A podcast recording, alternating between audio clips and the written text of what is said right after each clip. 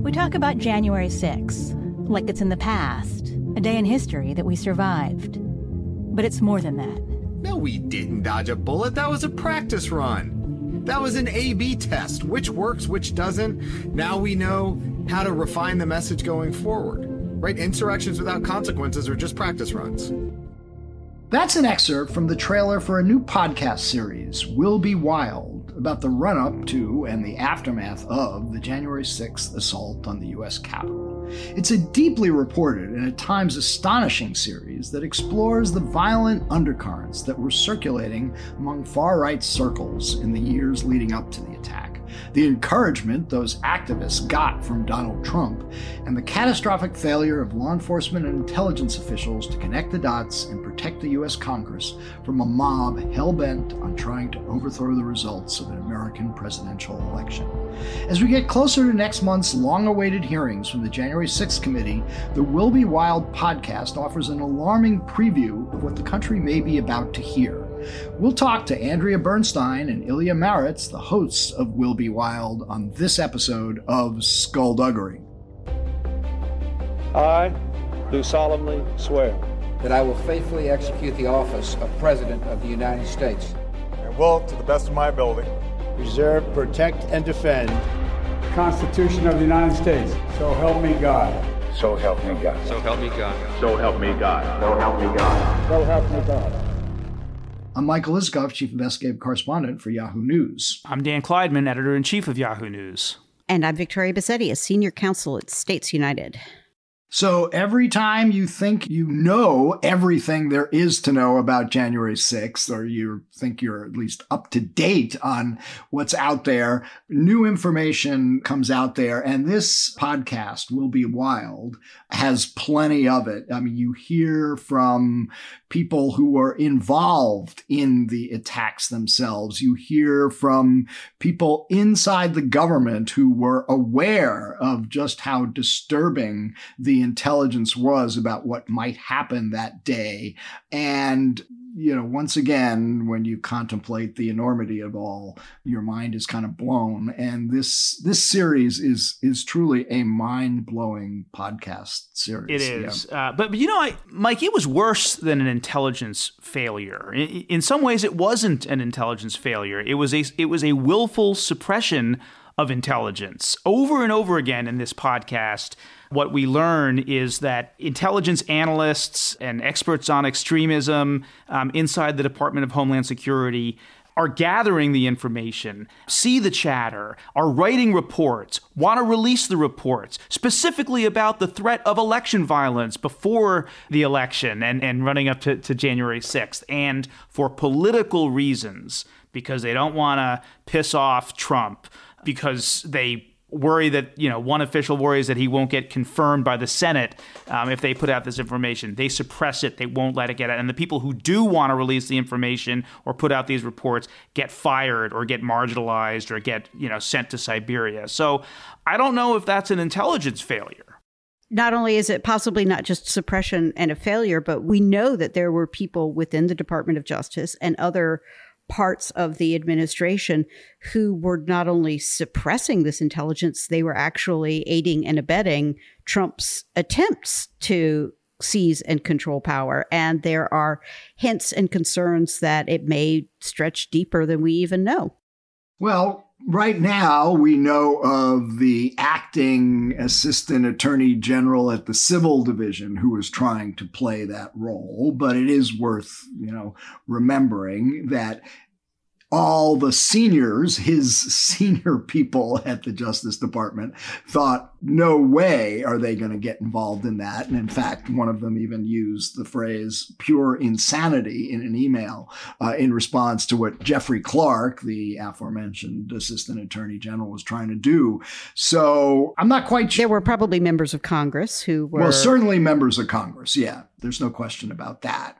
And look, we're gonna we're gonna see that all that presumably played out in a few weeks when we get these uh, public hearings from the January 6th committee. But the other thing that's so mind blowing about this uh, podcast, and, and I guess in some sense, you know, we sort of knew it, but to hear it all over again and with these really vivid, very human stories about the people who went to Washington on January 6th, you see the very direct connection between Donald Trump's rhetoric and the violent actions that people take that they were getting their their their signals from him. He was activating them with his rhetoric and with the conspiracy theories and the lies that he was propagating about the election. So, intelligence failures are one thing, but actually directing the conspiracy or directing this kind of violence is a whole other thing, and I think that comes across um, over and over again um, in in this podcast. Yeah, yeah, it's it's worth you know dwelling on that point a bit at the moment because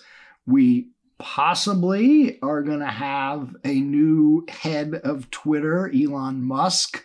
Whether that deal goes through is still unclear. He's now raising some questions about all the, the bots and phony accounts on there that he's discovering might diminish the value of this. Uh, uh, of the social media platform he's trying to uh, buy. But he is saying that he intends to, to let Donald Trump back on Twitter. And it was through Donald Trump's tweets that a lot of these far right extremists were getting their cues tweets plus a, an extremist radio network and a, a variety of other channels. So uh, the kind of the, the, the toxic combination of the two if were it to be kind of brought back together under Elon Musk's Twitter is not a pleasant thing to con- to contemplate. I think there's going to be a huge backlash against this if if Elon Musk, first of all, if he does succeed in taking over Twitter and if he uh, brings back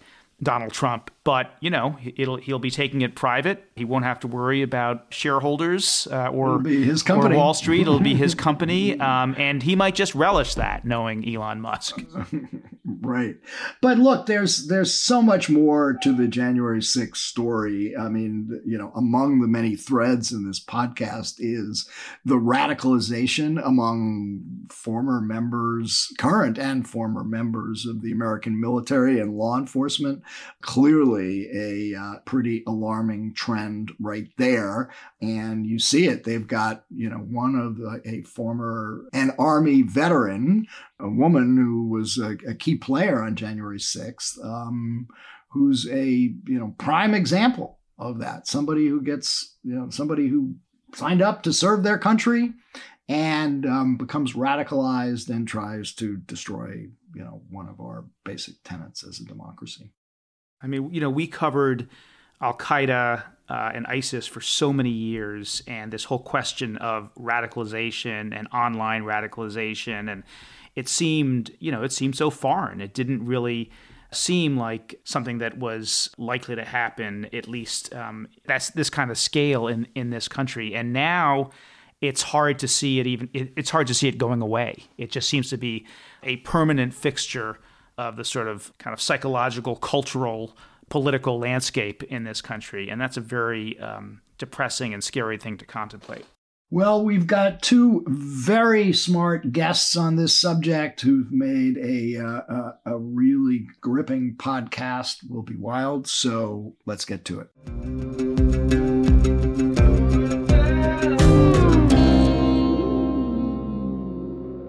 Right, we've now got with us Andrea Bernstein and Ilya Marritz, the co hosts of Will Be Wild. Andrea and Ilya, welcome to Skullduggery. Good to be it's here. Great to be here. So, you guys had a very popular and um, much listened to podcast during the Trump years called Trump Inc which you did for WNYC in New York, correct? So, what prompted you to pivot from your Trump Inc. explorations to do this saga of January 6th? So, yes. Trump Inc. was a podcast from WNYC and ProPublica about the business of Trump. And it was an open investigation in which we really relied on listeners and citizen journalists and other journalists to sort of help put together the complete picture or as complete a picture as we could make of it of the president who was profiting from his business while also being president. And we were doing a table read. So that's like a large edit session for our last episode on January 6, 2021. And we were on, on a Zoom, much like we're on now. And we began seeing these push alerts and tweets about an assault on the Capitol. And in the days and months and, and year and a half since, we realized we actually weren't done with Trump and that we needed to put together the story about how January 6th came to be and how it was not only an event in history, but also the beginning of a political moment in this country. Ilya, do you want to add to that? I mean, for me, it was about changing the way that we were looking at Trump, right? So, like, we spent four years looking at the conflicts of interest around Trump, the ethical morass around Trump, the the incentive structures around a businessman president, right? And when we started looking at January 6th, we realized that that was not the lens, right? What we needed to understand was what was the effect that he had had inside agencies, especially law enforcement and intel, that could have allowed this disaster to unfold as it did. And then what was the effect that his rhetoric was having in the general population, especially people who are vulnerable to extremist thinking. And so when we wrapped up Trump Inc., that's what we started looking at. And what we discovered is that he had had dramatic effects both on the internal workings of government and what was going on with ordinary citizens around the country. And you do a terrific job on all those points, but just one sort of coda to your Trump Inc. Uh, work. You were focused on his business practices and conflicts of interest. What was your reaction after all the work you'd done to uh, learning that Alvin Bragg, the new Manhattan district attorney, has basically uh, scuttled the criminal investigation into Trump's business? So, I mean, that case, which was actually not a case, but the investigation, which sort of burst into public view when Trump sued the district attorney to try to prevent uh, records from being released, which went to the U.S. Supreme Court twice and was took so long that there was a changeover in district attorneys. I was actually there for the first court arguments and sort of have tracked it all the way along. And it certainly was a gut punch to see that investigation halted. Now, I should say the district attorney's office insists that they are continuing with the investigation, but Ilya and I have not spoken to a former prosecutor in New York who thinks that that is the case. Everybody thinks that this means that this investigation is over. So it certainly does mean that, for now, it looks like uh, Trump has managed to slip away again. And this is not the first investigation that Ilya and I have covered in the Manhattan District Attorney's Office that Trump has managed to outlast and outlive and outrun. The first one had to do with an investigation into whether there was fraudulent marketing practices at the Trump Soho. And that was one of the very first stories that Ilya and I did very early on in the Trump administration about criminal investigations that did not come to be. So it did seem like this one was quite close. Uh, we now know that the former prosecutors in that case, uh, one of them wrote a resignation letter, which became public, in which he said, I believe felonies were committed. So I did not see that coming. And moreover, Ilya and I sat down with the former district attorney, Cy Vance. Was it late December, Ilya? Mid December? Yeah, it, it, was like two yes. weeks before he was leaving the office. He was still in his office. He still had his desk, showed us around the office, and he projected confidence that this was going to go ahead. He didn't presume to speak for Alvin Bragg, but he was like, you know, our investigation continues. Uh, we're handing it off to the people, the person right. the the people of New York have elected. It, it um, wasn't only so, a surprise to us; it was also a surprise to him. Interesting. Uh, let's dive into uh, the podcast will be wild. Um, and for the benefit of our listeners i want you to give them a sense of the story what you were trying to do here. It's it's really masterful storytelling and it's character driven um, and i'm interested in your process um, and how you identified the characters whose stories you wanted to tell and what you were trying to illuminate through those characters. So, just Ilya, why don't you start and tell us a little bit about the process and what, what you were trying to do? For us, I would say the starting point was actually tuning in to public hearings and watching the public accountability process kind of start up. And you'll remember it began uh, a couple months after the attack. You saw Chris Wray before go before Congress, director of the FBI. You saw defense officials and DHS officials give testimony. And these were really riveting hearings. I, I, don't think they drew a ton of attention at the time. They drew some news coverage, of course. But the more we watched, the more questions we had. And there were a, a few very specific questions about, you know, why it took the National Guard three hours to arrive at the Capitol after that urgent call for help had gone out. And, you know, the more we began to look, the more we started calling formers from the agencies and we found that people did pick up the phone for us. Uh, quite different to how things went during the Trump administration. People wanted to talk, right? It wasn't sending a message out on Signal and hoping that something would ping back. People would just call you back and be like, "Okay, well here's here's what I know, or here's what I think."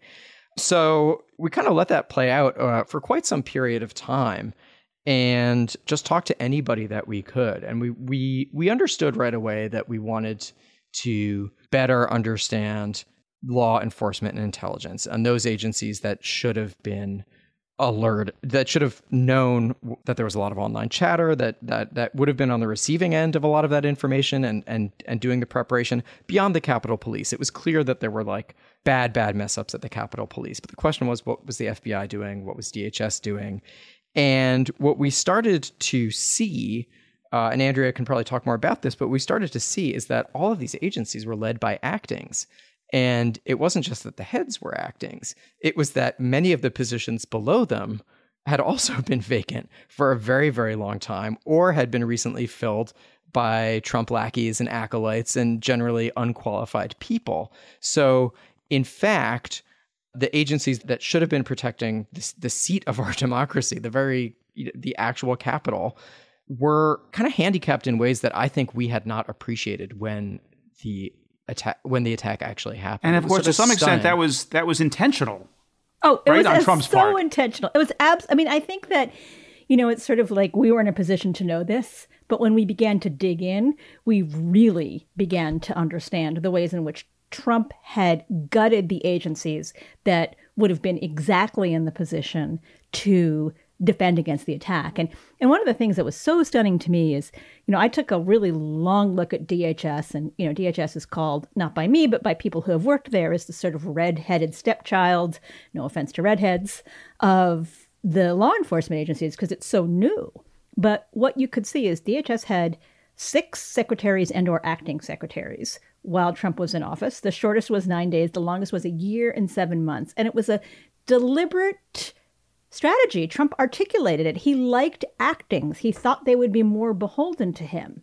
And he just upended the agency on a daily basis, uh, mostly with things, or many times having to do with the border wall. But what happened, you know, what our reporting showed is by the time we get to January 6th, people are so afraid to come forward with warnings about white supremacist violence or neo Nazis or anti government terrorists that they don't issue a single warning not one warning prior to January 6. And actually, I mean, this one of the most astonishing nuggets in I think it was maybe it was the Homeland episode, but there was a Homeland Security official named Brian Murphy who I guess had done this report on the emerging threats of white supremacists. He gets into a shouting match with Chad Wolf, who's the acting head of the Department of Homeland Security, who says uh, it doesn't want him to put out the report because it would be bad for Trump and it would be bad for him, who was still waiting a confirmation. Murphy is eventually pushed out. He's replaced by a Homeland Security lawyer who, days before the election, issues a memo. What? Tell us what that memo what, what that memo said.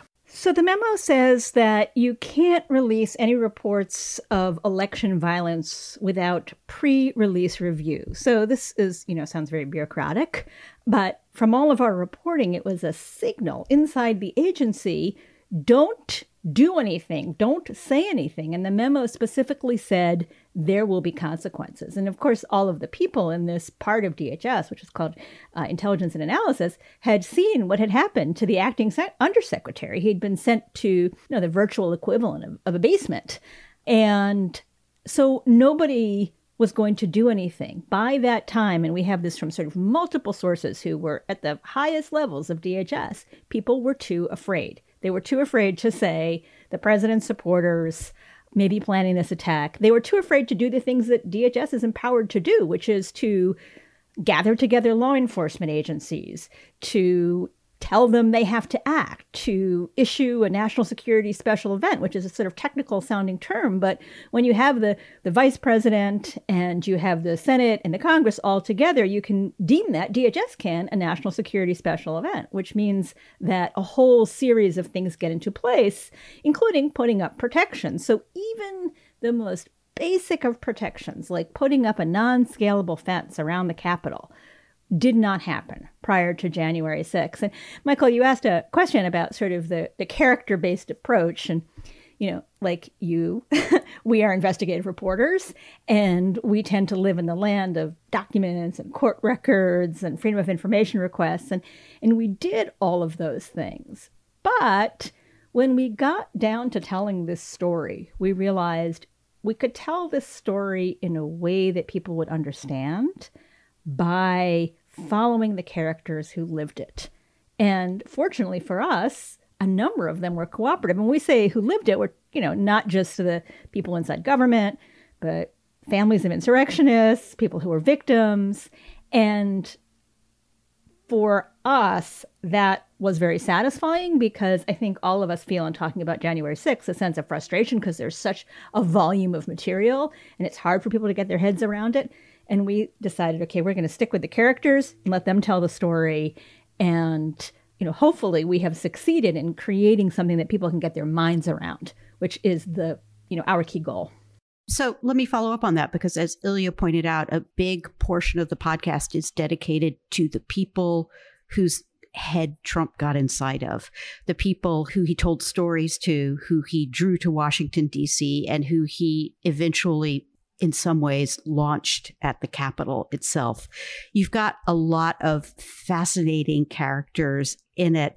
Tell me, Ilya, who's who was your favorite character that you got to interview? Who was uh, who was at the Capitol on January sixth? Well, I, I don't like playing favorites, but I'll tell you that somebody who we introduced the listener to right in the second episode is somebody who briefly kind of flashed across the nation's consciousness very early on in that period of arrests in January. And that's Jessica Watkins. And she's an Army veteran. She is an oath keeper. And she was in that stack that, that went up the side of the Capitol that you can see them sort of. One thing I didn't know, by the way, is that she was transgender. You know, it was reported at the time, but it was in like paragraph 37, which I think, you know, is probably a, a, credit to the to the sensitivity of a lot of our media these days, but we thought it was a significant part of who she was. And when we started to dig into her story, it got more and more interesting because what we see is uh, somebody who graduates high school early so she can join the army, right? So she finishes high school in April, enlists right away, uh, gets sent off to Afghanistan, but things don't go well there. And we don't know exactly why. We weren't able to get her very much in the way of her army papers, just some basic stuff. But she's out after less than three years. And she says it was due to Don't Ask, Don't Tell. At that point, she starts living as Jessica, as a woman, and makes her transition. And one of the really remarkable things is that one of our producers, Alice Wilder, found an online journal that Jessica kept in 2000, uh, I believe 2007, 2008, 2009, that period. So she's at that point, she's been out of the army a few years, and you realize this is somebody who has really lost a lot of their faith in American military power as a force for good in the world. She she says she's sort of is proud of her service, but but regrets the way it was accomplished. Some words to that effect. She's also having wild fantasies about attacking black teenagers in her neighborhood hitting them with frozen paintballs, which she says can be lethal. This is someone who is hurting. This is somebody who in her in her journal actually says that she had tried to kill herself at one point. So then she disappears. At least the trail goes cold for us between 2009 and then about, you know, 2020 when she pops up again. Now she's living back in Ohio in the state where she grew up and she is on the streets with her militia that she founded, the Ohio State Regulars and she's really clearly found a sense of purpose. This is the summer of COVID, it's the summer of the George Floyd protests, and she's out on the streets with her cadre in fatigues, looking like a soldier, carrying guns, saying that they're there to protect private property, right? And we, we see them uh, go to Kentucky, they do this in Ohio, possibly other places, I don't know. And when Donald Trump loses the election, they go to the Ohio State Capitol armed and they position themselves very similar to National Guard between two rival protests because, of course, Trump had not conceded and never really conceded the election.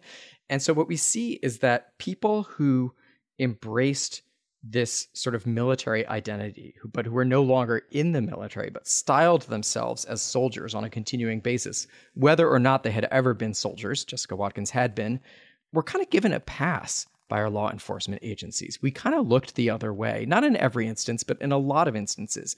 And Trump's rhetoric around the racial justice protests really got a lot of people on the streets, including one of the other insurrectionists we follow, Guy Reffitt. So that, I think, in a very significant way, set the stage for, for what happened on the 6th.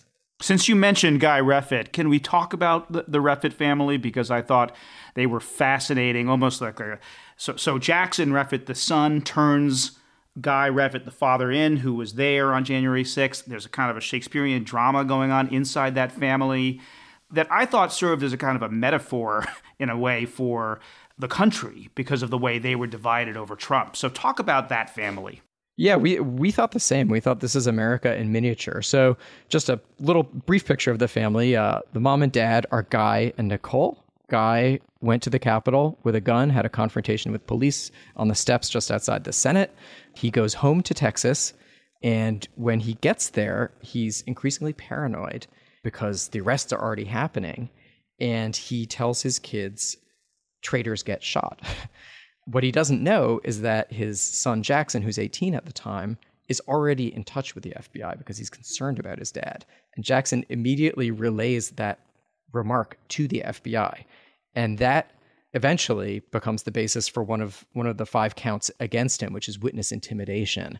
So Guy Reffitt is uh, at this point he's close to 50. He's a Texas oil worker. He has this family down in Texas and Jackson, who appears in, in three episodes and is really kind of one of our strongest characters, you know, is this kid up in his room. He's hearing his dad talk what he would say is kind of crazy talk, and he he decides to tip the FBI. He decides his dad is actually a dangerous man. And what's what's really anguishing and, and, and, sort of difficult about this family is that his mom and sisters don't see Guy the same way. They see Guy as a protector.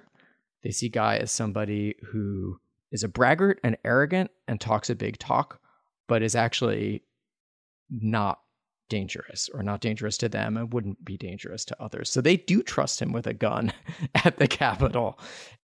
And significantly, I mean, I don't think, I don't know if you said this, but Guy was convicted. He was the first of the January 6 rioters to go to trial uh, and was convicted on all five counts. So, I mean, this is someone that Ilya had been following since July.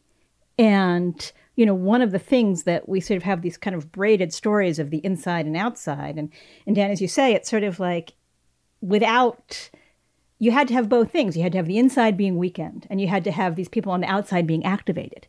And that is what happened on January 6th. And, and one of the people that we spoke to, the former Assistant Secretary for Counterterrorism, told us about how she tried out to send out a memo at the beginning of the pandemic saying that people were going to be isolated, they were going to be radicalized, and this was going to lead to violence. And it never got past the White House. And you see in Guy Reffitt that that's exactly what his family said that he was spending a lot of time online and increasingly espousing these radical ideas all through 2020. The one other thing that I want to say about this family, just mm-hmm. briefly, is like, I think for liberals, it's very tempting to be like, oh, Jackson's a hero and the rest of them are deluded. When you get to know Nicole, Guy's wife, and Sarah, Jackson's older sister, you see that it's really, really complicated. They are very intelligent people.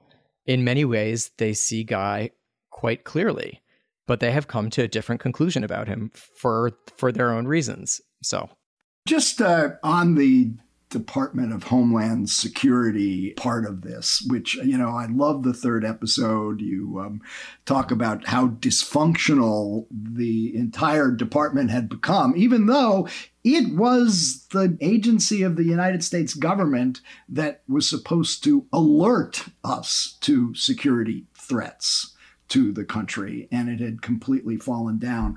But that episode, which is episode three, has my, you know, favorite delicious nugget story in there. And that's the story that Miles Taylor tells about being on the phone listening to Donald Trump, who's obsessed with only one thing at the Department of Homeland Security, and that's stopping illegal immigration at the border. Mark, I think we have that extended clip. It's so delicious. I'd like to just play the whole thing and then ask our guests to talk about it. About a year into Donald Trump's presidency, Miles Taylor was sitting on a long leather couch in his boss's office. At the time, he was deputy chief of staff at the Department of Homeland Security, working under Secretary Kirstjen Nielsen. They just received an alarming intelligence brief and were discussing what to do when a call came in from the White House. Taylor says Nielsen put Donald Trump on speaker and then muted their side of the call. Which happened many times when the president would call, put him on mute the president wasn't calling about the alarming intelligence brief, Taylor says. He had an idea, something he wanted to do along the southern border, in addition to building the wall.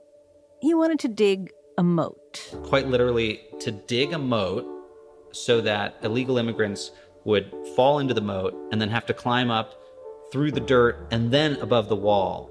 A moat, 18 feet deep, as deep as the wall was high. But it got crazier. Once they had the moat, Trump wanted to fill it with lethal reptiles.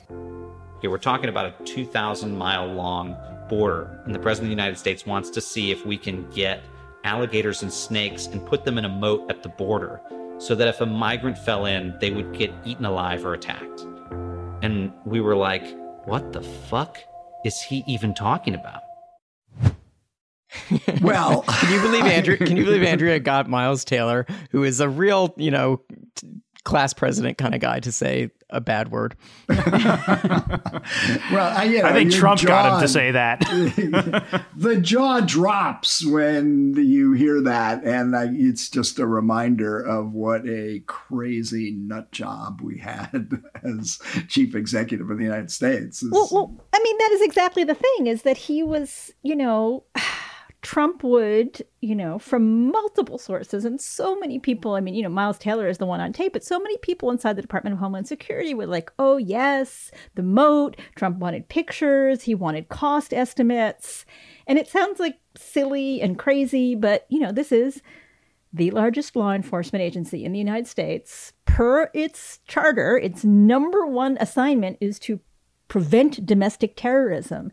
And day after day after day, the leadership of the Department of Homeland Security during the Trump administration found themselves talking the president down from these ideas. And you know, one of the things that we say in this episode is that there's a direct line from talk of the moat to January 6th to the disabling of this law enforcement agency, which should have been the backstop for everybody else. I mean, you know, the FBI obviously is extremely important and had a lot of work to do here that didn't happen. But the Department of Homeland Security was the sort of overarching agency that could have corralled all the other law enforcement agencies, including the FBI, including the Capitol Police, including the Park Police, and create this sort of backstop so that when tens of thousands of protesters start marching from the ellipse to the Capitol, there's a sense of preparation. There's a sense that people knew this might be coming and were prepared for it and could diffuse it. And that's what didn't happen. Episode seven of the podcast takes a similar look at the Department of Defense. And we see how the Department of Defense was deeply, deeply rattled and unsettled by specifically the things that were happening in the last six months of that presidency, and uh, making it yet another reason that we were not prepared in the way that we probably should have been. Yet, all of this kind of raises the interesting point that Trump was so kind of strange and wild and incompetent that perhaps that's the reason January 6th failed because he wasn't really a good coup planner, as the case may be. And we've heard more than a few people say recently that January 6th was essentially a dress rehearsal for a future coup. Having now interviewed tons of people at DHS and at the FBI, are we prepared for the next attempt? Well, uh. a lot of people express have expressed concern about that and have said, you know, something to the effect of January 6th was a practice run. And Trump and his administration, his allies, as their administration went on, understood more and more and more and more. Not enough, ultimately, to block the transfer of power. I mean, I think one of the things that's so surprising to me is, you know, when we went out and we pitched this podcast, we were like, we want to do this full story of January 6th. And we said it's the story of an almost coup. And that was kind of gutsy at the time because a lot of the stuff that we know now, we didn't know then. We didn't know that the pressure that Trump had brought to bear on Mike Pence to, to not vote. We didn't understand the the Eastman memo and all of the attempts to make alternate slates of electors. We didn't understand what had gone on inside the Justice Department and the pressure and the attempts to fire the acting Attorney General, Jeffrey Rosen, uh, at the 11th hour prior to January 6th. So I think that what became clear is Trump was unable to cut through the bureaucracy at the end of the day. He was unable to implement some of the plans that we know he had conceived of. But if he were to be reelected as president, presumably he would now know how to remove those impediments. You know, and, and one of the things he said recently at a rally was that if he's elected, if he runs and is elected again, he wants to make all executive branch employees fireable by the President of the United States. And that really reminded me of this 11th hour effort in the first Trump presidency to change, I think, what was called Schedule F. This had to do with the rules about who, about like civil service workers and whether somebody can be political and, and what role their beliefs play. And to me, that's the frightening thing is that this nonpartisan civil service that's sort of built around competency. I think by his final year, Trump figured out that that was the thing that was stopping him. And I think if he is reelected, he has told us that's going to be the first thing to go. Let me also just uh, follow up because your episode Homeland really deals with the reluctance of the Department of Homeland Security and other law enforcement agencies to grapple with white supremacy as a problem and domestic terrorism as a problem within the United States. We know that they didn't do it leading up to January 6th. Are you confident? Do you feel like they've begun to grapple with it in the wake of January 6th? They, meaning the Department of Homeland Security? And the FBI? Well, um, so there have definitely been attempts made. I mean, one of the things that the Biden administration has done is issued something called an NTAS, which is basically a warning to law enforcement agencies about the potential for violence, particularly in relation in many of these warnings to white supremacists. And Biden has issued four of them. In the last year of the Trump administration, there were none. So there is reason to believe that the officials who, you know, came in with President Biden are sort of taking the threat seriously and doing the kinds of things the Department of Homeland Security should do. That said, the radicalization, which we spend so much talking about, is still going on. That's what I wanted to actually follow up on because uh, that's a really important theme in this podcast. And ultimately, um, if you don't deal with that problem, there's so many vulnerable people out there. And the, the sort of very poignant example in your podcast is Danny Rodriguez, this young man from from LA, um, who was looking, searching for a a place in the world, and fell victim in some ways to uh, to this kind of brainwashing, um, and it's so the the parallels to what was going on with with Al Qaeda and later ISIS, and the people who are doing the radicalizing. I mean, you know, it's it's Alex Jones in some ways is is similar to an Anwar al Awlaki. So talk about Danny Rodriguez a little bit and what you learned about him. I just want to say before we do, like, it's in the bloodstream now. It's like fully, fully, fully in the bloodstream. It's in Congress, in Marjorie Taylor Greene and Paul Gosar, and many members of Congress who espouse conspiracy theories and, and the Q point of view. Um, so, so, I, so I just think like the Biden administration is clearly taking this stuff really seriously, but I don't think they've necessarily shown really out of the box thinking that's going to address the the magnitude of the problem because I don't know that anybody can actually figure out what to do about it. And if Danny Rodriguez, that's Andrea's episode, she can say more about it. But I just want to say, to me, that tape, right? So we got the tape of his interrogation by the FBI. It's like three hours long, and you hear two men in a room facing their perp and taking you know different tries at him to try to get him to admit what he did which was assault a cop uh, what he allegedly did, which is assault a cop at the Capitol. And it's just so poignant because you hear the guy crumble and eventually just sort of call himself pathetic. And I kind of think if you just ran that tape on cable news every night instead of what they're playing on cable news, maybe people would get a different view of what's going on in our country. Well, I think that that's the problem. And I think that, I mean, the obviously Alex Jones has been going for a long time the idea that the election was stolen was something that you know Trump with the encouragement of his allies and his allies in uh, right-wing media and sometimes more mainstream media kept fanning this false idea that the election was stolen. So there were 2 months between the election and January 6th. There have been 16 months since where Trump has continued to say the same things to an audience that really believes it. And the polls have been absolutely unmoving in terms of the number of Republicans that feel that Biden wasn't legitimately elected president.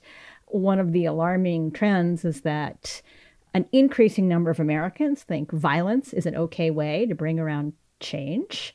And all of this is constantly being fed by Trump. And and what we saw in the story of Danny Rodriguez was, you know, this kind of you know, guy who was kind of on the margins of society. He was homeless for a while. He was in and out of a gang. He'd been, you know, arrested for sort of various low level drug offenses. And he was trying to find something. And the thing that he found was the Trump campaign. And when he started hearing about Stop the Steal, he felt that it was his patriotic duty to go to Washington. So, like Guy Reffitt, like Jessica Watkins, he was somebody who'd gone out to protest in the summer of 2020 to, as he saw it, put himself between Black Lives Matter protesters and the police. He was backing the blue as he saw it. And then he finds himself on January 6th as somebody who comes into this extremely rough confrontation with Capitol, uh, with Metropolitan Police Officer Mike Fanone, who was tased, who suffered a heart attack, who suffered traumatic brain injury as a result of that confrontation, who was dragged out into the crowd. Many people saw it in real time or not long after on Twitter. It was one of the most brutal, brutal attacks. And this was from somebody who, in his own words, listened to Trump and did it because Trump told him to. And he is very, very clear on that. Now, his case is, he has pleaded not guilty. Uh, his case has not gone to trial, but what is so extraordinary in this case is that there is this videotaped confession, which is now part of the public record. Which, you know, one of the fortunate things about having a podcast is that we had the time to really allow him to speak for himself and not just, you know, use little bits of this, but to really tell the story as well as Officer Mike Fanone's story about how they got there that day and how they saw themselves and how on January 6th, they sort of, you know, the police officer finds himself confronted by the guy who was supposed to be defending the police officer. And that's how twisted the world was on January 6th. So, in another few weeks, we're going to have the long awaited January 6th committee hearings on the events of that day. It strikes me that at least in the short term, the public verdict or takeaway of the events on the events of January 6th is going to be very much shaped by how those hearings go and how they're received by the public. What are you guys expecting? What do you still want to know uh, or learn from these hearings? And if they called you up right now and say, hey, you just did this podcast, what do you think we should do in these hearings? What would you recommend? Well, I mean, I think that one of the things that we know they're really circling in on because of the materials that have been released so far is what was exactly the TikTok inside the White House. I mean, one of the things that I would like more insight into, and I think that they're asking about based on the sort of uh, depositions and bits and pieces that have been released through court records, is what was Trump's state of mind that day? Was he freaked out? Was he happy when he sent his tweet out in the evening that said, Remember this day forever? Was he still thinking about was there a way to block the transfer of power? Did he act on that? I think these are things that we don't know yet. I also would make a plea that we really not forget some of the things that I think were big questions earlier on, which is what happened inside the agencies. What actually happened inside the FBI? Were what information did they have? Who knew what when? Who told anybody? things. This is really my big one. I mean, if we remember back to like last spring, there was all this talk about the Norfolk SIR, the Situational Information Report. This is the one like concrete bulletin that we know about that came out of an FBI field office and it said, "Hey, people are uh, talking about going to Congress tomorrow and like doing some damage." And, you know, there was like a moment of heat around that. And, and Chris Wray, the director of the FBI, took some questions and then it just kind of dissolved. And you can see that the political incentives are not really aligned right now for a thorough exploration of the FBI. Doesn't really advantage either party at this moment, so they may not see it as in being in their interest, but I really hope that they will. And mm-hmm. you, you know, the FBI, DHS is the biggest, but the FBI is the premier and it has the powers that nobody else has, right? And what we saw with Trump is he fired one FBI director, then he fired his successor, James Comey and Andy McCabe. He hounded out an FBI agent who he didn't like, Pete Strzok, and and then Chris Wray, the director, found a way to stay there. And Chris Wray actually stayed in place for a long time. People forget, but he was sworn in right before Charlottesville. So that's the first year of the Trump presidency. I want to understand what he had to do to keep that job what kind of compromises he might have had to make because you know that the same pressures that were bearing down on other parts of the government were bearing down on him. And another tidbit that we didn't really get to explore in the podcast, but that was on my mind very much, is uh, right after the attack, Senator Mark Warner of Virginia was talking about how he'd been in touch with the FBI that week several times, asking the deputy director, Do you guys have everything you need? It looks like the 6th is going to be you know, wild, kind of a, a, a hectic day, right? And the FBI assured him that that was the case. Well, obviously it wasn't. So where is that kind of examination going to come from?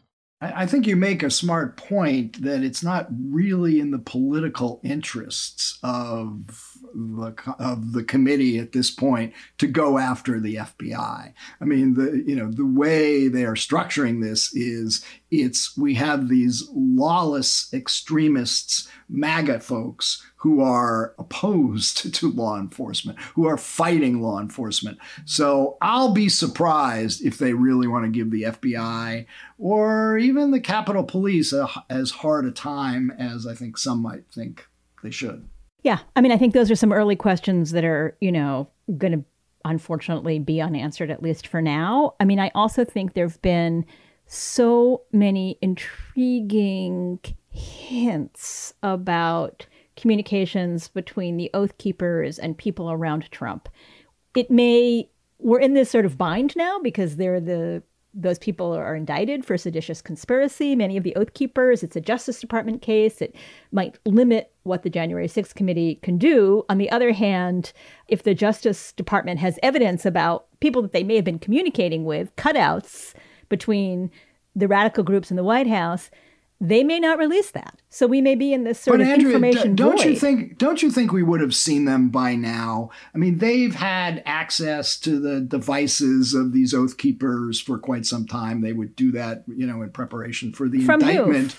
From the You know, Justice Department? From the they would have put it in the indictment, uh, in the seditious conspiracy indictment. It- they didn't have to identify perhaps who they were in communication with, but what they would have said, you know, Stewart Rhodes, you know, Oath was emailing with, you know, individual one at the White House or the part. I mean, it's the kind of stuff Yes. that that would support a seditious conspiracy charge. And if they had it, I think they would have used it.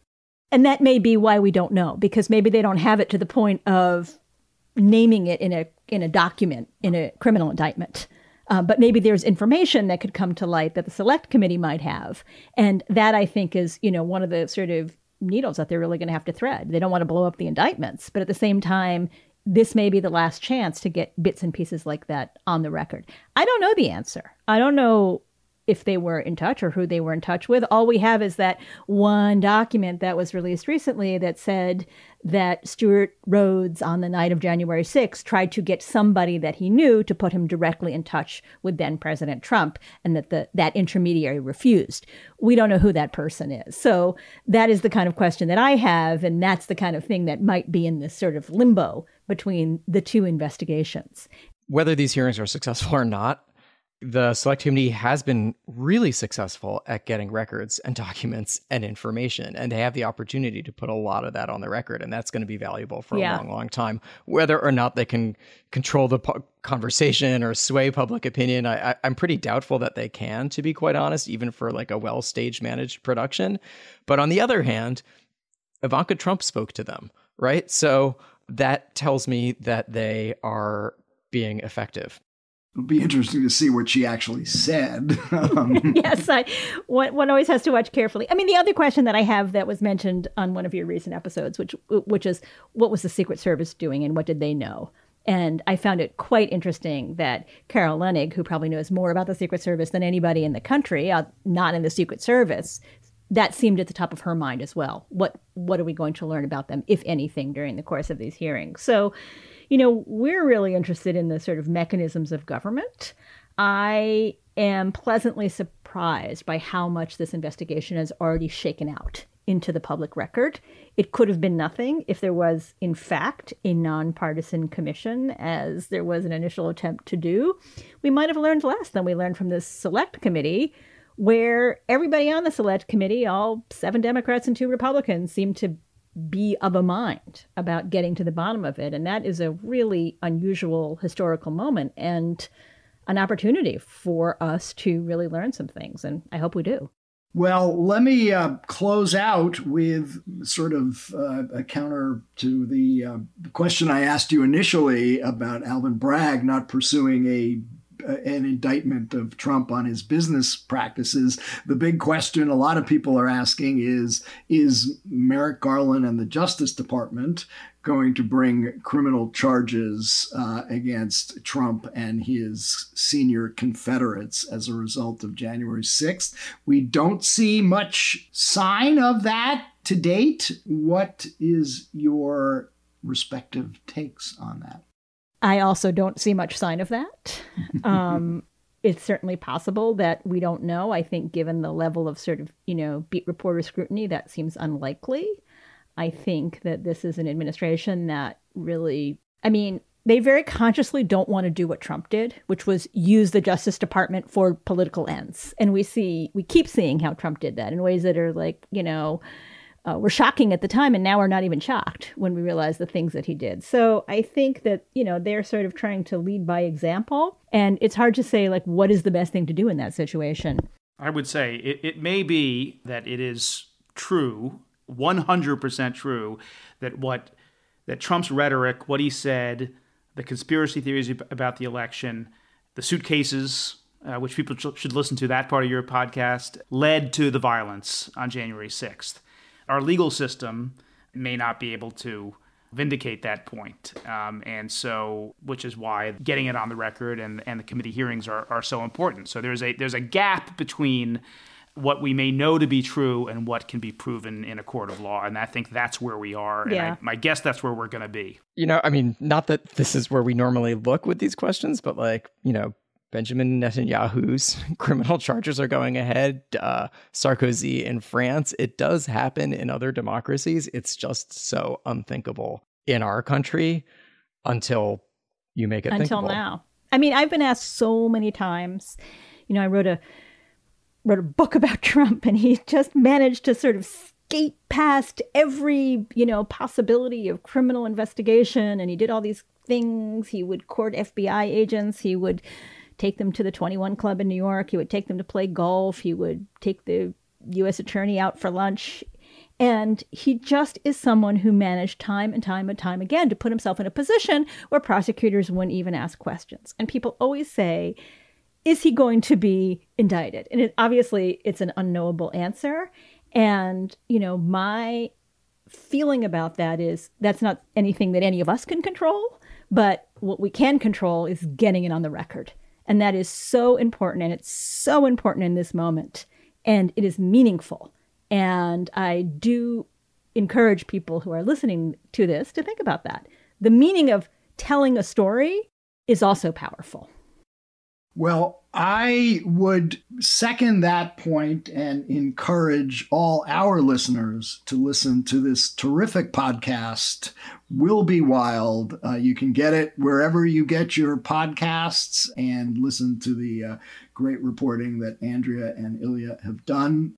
Guys, thanks for joining us. A great honor to be on with all of you. Thank you. Thank you so much, guys.